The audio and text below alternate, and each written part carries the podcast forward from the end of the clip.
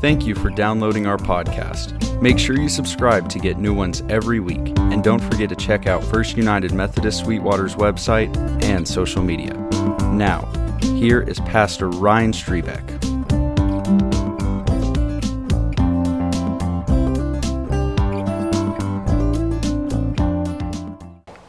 One of my favorite scenes from Aaron Sorkin's West Wing series uh, years ago was a scene at around Christmas time in one of the seasons when uh, one of the staffers is having a hard time, has been through something tough, and then you have so you have the more senior guy who's the White House chief of staff, and he goes to this young man, and he, in the midst of his hard time, he tells him this story. He says, Josh, let me tell you a story. This guy is walking down the street and he falls in a hole. And the walls are so steep that he can't get out. And so a doctor passes by and he shouts, you know, the guy in the hole shouts up, Hey, can you help me out? And so the doctor writes a prescription and drops it in the hole. He moves on, and then a priest comes along, and the guy in the hole shouts out, Hey, Father, can you help me out? You know, I'm down here struggling. And the priest writes a prayer on the, you know, piece of paper, and he throws it down in the hole, and he moves on. And then a friend walks by. And so the guy calls out, Hey, Joe, it's me. Can you help me out? And the friend jumps in the hole. And our guy says, Are you dumb? You know, what are you thinking? He says, Now we're both down here. And the friend says, Yeah, but I've been down here before, and I know the way out. The action of the friend in this little parable could best be described as empathy. Empathy. The dictionary says that empathy is the ability to understand and share the feelings of another. Uh, Brene Brown, who is a, a popular kind of psychology research expert now, who actually lectures at the University of Austin, uh, or University of Texas in Austin. Sorry. See, I told you I was going to give credibility there. Okay. Anyways, um, that school down there in Austin, uh, she's she's a lecturer, but she's great. Her work is great. If you ever want to just watch some great little short videos on compassion or empathy or what motivates people, what makes a good leader, Brene Brown, it's wonderful stuff. But she says that empathy is feeling with someone. So someone's in the hole and you jump down there and you share that experience with them. You know, you don't ask them a bunch of questions. You don't ask them, "Oh gosh, I'm so sorry you're going through a divorce. What are the details? Can you tell me all the mix?" You just, you know, you stand there with them and you say, "I'm sorry that this is going on and I'll, you know, I'm here." And you just you're just there. And that's empathy takes you to those places.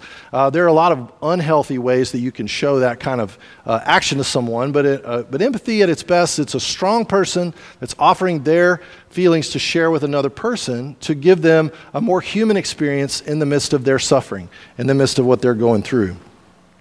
So it doesn't surprise us as Jesus begins his ministry, he lets everyone know that he will be spending a lot of time with people who are down in a hole. And he makes it very clear up front. People who could use a good dose of empathy. To some in the story and in the ongoing story that we live, this is great news, and people respond positively to this message of Jesus. To others, this is infuriating news, and they respond negatively to the message of Jesus. And so it's important for us to consider uh, not only as we seek to know and relate to the Son of God, but also as we, the church, seek to carry out the mission of Christ and we understand our mission and what that looks like in the world. So, if this is kind of Jesus saying, This is why I came, then it's pretty important for us to understand that too because we are carrying on uh, the ministry of Jesus in the very body of Christ, the church. So let's turn to Luke chapter 4 uh, and, and look a little more closely at the text that was read for us today. Jesus, as Becky mentioned, is in the power of the Spirit. Um, people, it's amazing. You know, people in the surrounding countryside are responding positively to the message that's going out, and good things are happening. And so Jesus returns to his hometown, to Nazareth. And he goes into the synagogue on the day that you're supposed to go to the synagogue. And as was his custom, Luke tells us, he, he's there and he comes in. And you know, you got to think about this. This is, this is the place that Jesus grew up. This is the place where Jesus learned how to read scripture in the first place. So this is like all the people, you know, Jesus has come back and all the people, you can imagine them watching him walk in and go, We taught him how to read Jeremiah. You know, we, we were with him when he learned how to read Ezekiel. We remember, remember when he was 11 years old and he had that great grasp on the prophet Micah or whatever it is, right? So there's all this pride and this excitement because Jesus came home. And he stands up, and, and Luke says the people were amazed. They were going, wow, this guy, you know, wherever he's been, whatever he's been doing, that, that was incredible. So they hand him the scroll. He stands up, they hand him the scroll, Isaiah, and he turns to the bit in Isaiah where he reads this out. The Spirit of the Lord is upon me. It's kind of two, he combines two passages in Isaiah 61 and 58, and he says, The Spirit of the Lord is upon me. you know, not another prophet. The Spirit of the Lord is upon me to do these things, to be this person and proclaim this good news to the poor. He sent me to proclaim liberty to the captives, and he goes through this bit. And just as he stood up, unrolled the scroll, and read from it, then he rolled up the scroll, handed it back to the attendant, and then he sits down. So we have this movement where Jesus stands up, unrolls the scroll, he reads, rolls up the scroll, and he sits down. So we, it really highlights what Jesus says when he reads because we see this he stood up and he unrolled, he sat down, he rolled it up. And so we're, we're just zero, you know, laser focused in on this bit of scripture that was read. And so when he says, These are the reasons that I came, and all of these people who are down in a hole that I came to proclaim liberty or forgiveness to. Uh, these are people, you know, when he talks about proclaim good news to the poor, this the poor in this context in Luke, what he's been trying to tell us from the beginning and what he continues throughout his gospel is that the poor people here are any, anyone with diminished status. I'm thankful to Joel Green for that insight in uh, a Luke scholar who just anyone with diminished status. I mean, that could mean just because you were a female in that culture, there were many ways in which you would be in that category of poor. If you were somebody that was going through a tough economic time and you maybe had lots of resources and lots of stuff, but you were up against the wall, you would be in a tough place. Uh, if you had been through some things, right? You, you were a widow, you whatever's going on. There's a lot of ways that you can be poor, uh, not only in that culture, but in today's culture as well. So Jesus is saying, This is the reason that I came. This is the focus of my ministry. This is who I'm going to be spending time with. And it's not that that drives the people crazy. So as the story goes on, everybody just looks around and goes, wow, that was incredible. And Jesus said, today this scripture has been fulfilled in your hearing. This is me. Uh, I'm the Son of God. And then Luke's told us this through Jesus' baptism, through the genealogy. He said, this is not just Jesus, son of Joseph, this is the Son of God. And so what do the people say? They say, that was great. That was a very nice reading. Isn't that Jesus, the son of Joseph? And, they, and they totally miss that part. It's just saying, no, I'm, I'm specifically telling you that I'm not just the son of Joseph, but I'm the son of God. And you should know that by the scripture that I just read to you. And so, but everyone responds positively. They spoke well of him. They marveled at the gracious words that were coming from his mouth. And they said, Is this not Joseph's son? And so, between that moment where they marveled and said, Wow, this is wonderful, and uh, after the little bit that Jesus is going to respond, we get down to verse 28 in Luke, and it says, When they heard these things, all in the synagogue were filled with wrath. That's a big change from they all welcomed it, it was good stuff, and then they were all filled with wrath. And because they were filled with wrath, they rise up and they drive him out of town. They take him to the edge of the hill, you know, they take him to some place overlooking Lake Sweetwater, and they're about to run him off the edge uh, to his death. Uh, but passing through their midst, Jesus slips away. So, what did Jesus say that really took them from, hey, this is great, glad you're here, to, uh, we're running you out of town and we're going to stone you to death or push you off a cliff or whichever comes first. And so, so Jesus says in the middle, he says, okay, you're going to quote to me this proverb, physician, heal yourself. What we heard you did in Capernaum, do here in your hometown. He says, I tell you in truth that um, no prophet is acceptable in his hometown. And he's going through, so again, he's calling himself a prophet. So they're starting to get a little, little, little steam going. He's calling himself a prophet. But in truth, I tell you, there were many widows in Israel. So he calls back to this story when Elijah was a prophet and Elijah was in ministry. And he said, Remember back in your scriptures when there were many, many widows in Israel. In the days of Elijah, the heavens were shut up. They were going through a hard time. A great famine came over the earth. Elijah was sent to none of them, none of the widows of Israel, only to Zarephath in the land of Sidon to a woman who was a widow. And there were many lepers in the time of Israel in Israel in the time of the prophet Elisha, and none of those Israeli lepers were cleansed, only Naaman the Syrian. So Jesus opens the story and he says, Okay, I'm not here to do your bidding. I, I, am here in the power of the Spirit and I'm beginning my ministry, but I'm not just here to be your dog and pony show. I'm not just going to hang out here in this synagogue and take care of you know, all of us that are already in the synagogue. But he begins to tell stories about people who are outside Israel, right? He talks about a woman who is a non Jew, who is a widow. He talks about uh, Naaman the Syrian, who is a non Jew, who is a leper. So they've both got two strikes against them in that culture. Uh, one is a leper, they would be, you know, estranged and outside. Uh, one is a woman who is not going to have the same right, and then she's a widow, and so all this stuff's going on. But they were both um, non Jewish. They were both non, uh, not part of the people of God. And so this is, this is the point where people get frustrated. You're saying, okay, yeah, it's great that you have all that stuff, but this is going to be directed at somebody else, somebody outside, somebody who needs the ministry, somebody who needs uh, the empathy of Jesus.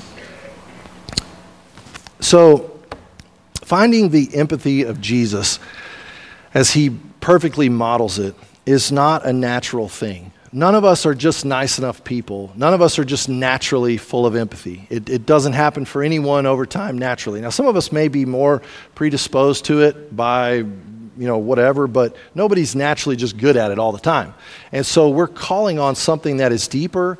We're asking for to be changed, to become these kind of people. So finding the empathy of Jesus is, is a supernatural journey. It's something that only the Spirit of God can work in us as we cooperate with the Spirit of God. And I have to be honest, I would have surely been one of those people who was ready to throw Jesus off the cliff.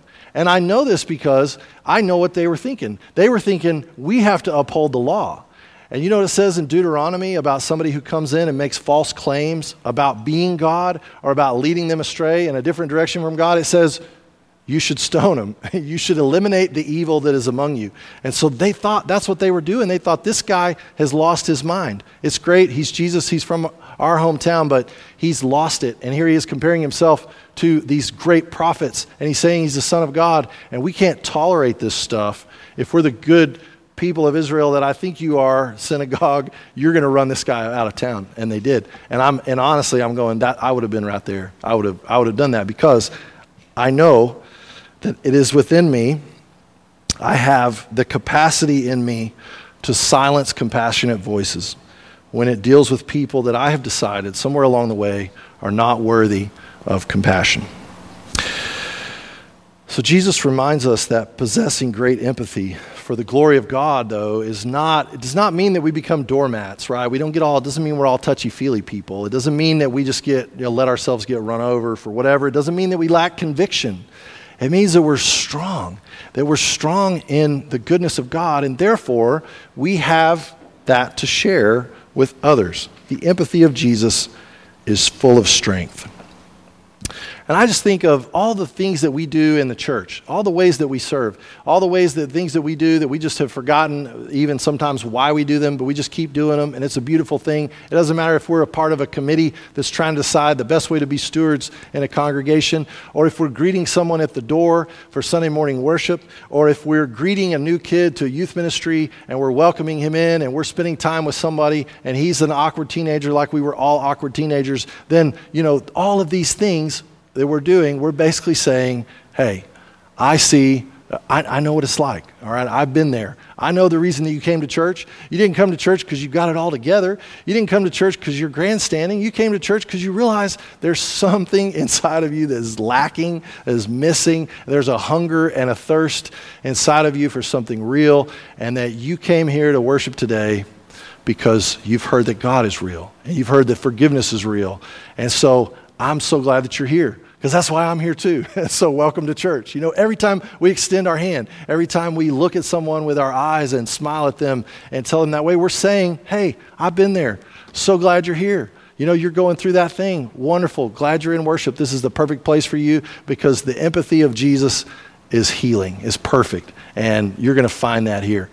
And so every time we do that, we're extending this kind of empathy, this kind of love that, hey, we've been in that hole before too, but it's okay because we've learned the way out. So, how do we, the church, and individual members of the church, how do we find the empathy of Jesus? All right, it's out there. We go, hey, that's great. We would love to live that way, to be that way. How do we get there? I mean, how do we change? If there's that group of people that I know needs ministry and I just, I just can't do it. I'm up to here. Uh, how, do, how do I get there? How do I find? How do I access the empathy of Jesus? How can I be that for someone else? How can we be that as a church? I think we begin by discovering the answer to another question. And that question is where is the place? Where is the time and the place where the empathy of Jesus found you? Where is that moment in time? Where is that place where the empathy of Jesus found me? Where we knew we were in a hole and there was no way we were getting out. And we thought in some way or another that our life was over. And then in steps the Son of God, and he gathers himself up to, you know, and he gathers us into himself and he says, It's okay. I said, I, I, I know exactly what you're feeling and I know the way out. In fact, Jesus would say to us, I am the way out. I am the way out. And chances are, when we look back on that moment, it probably involves somebody else. It involves somebody extending a hand to us. It involves somebody inviting us. It involves somebody praying for us. It involved a church opening their arms so that we could find healing and forgiveness and hope. So, wherever that place was, if we can go back and find that place, I think it's in that place that we learn to become a people who carry on and find the empathy of Jesus.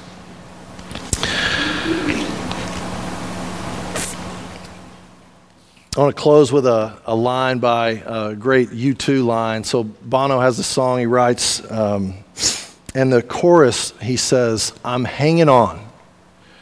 You're all that's left to hold on to. I'm hanging on. And you're all that's left to hold on to. Now, I don't know, I'm not a U2 scholar, I don't know who he's singing about, but I kind of have an idea. And I'm thinking, Eve, regardless of who he's singing about, I know, I love that as a prayer. I'm hanging on. You're all that's left to hold on to. And in that moment, we, we recognize, we know that, hey, I'm reaching out for the empathy of Jesus. And I'm also saying by reaching out my hand, I will be, I will become what I receive. I will become the empathy of Jesus to a broken and hurting world. That's the moment where the strong, liberating empathy of Jesus finds us. And that's where we begin to carry the same strong, liberating empathy to a hurting world. In the name of the Father, and the Son, and the Holy Spirit. Amen.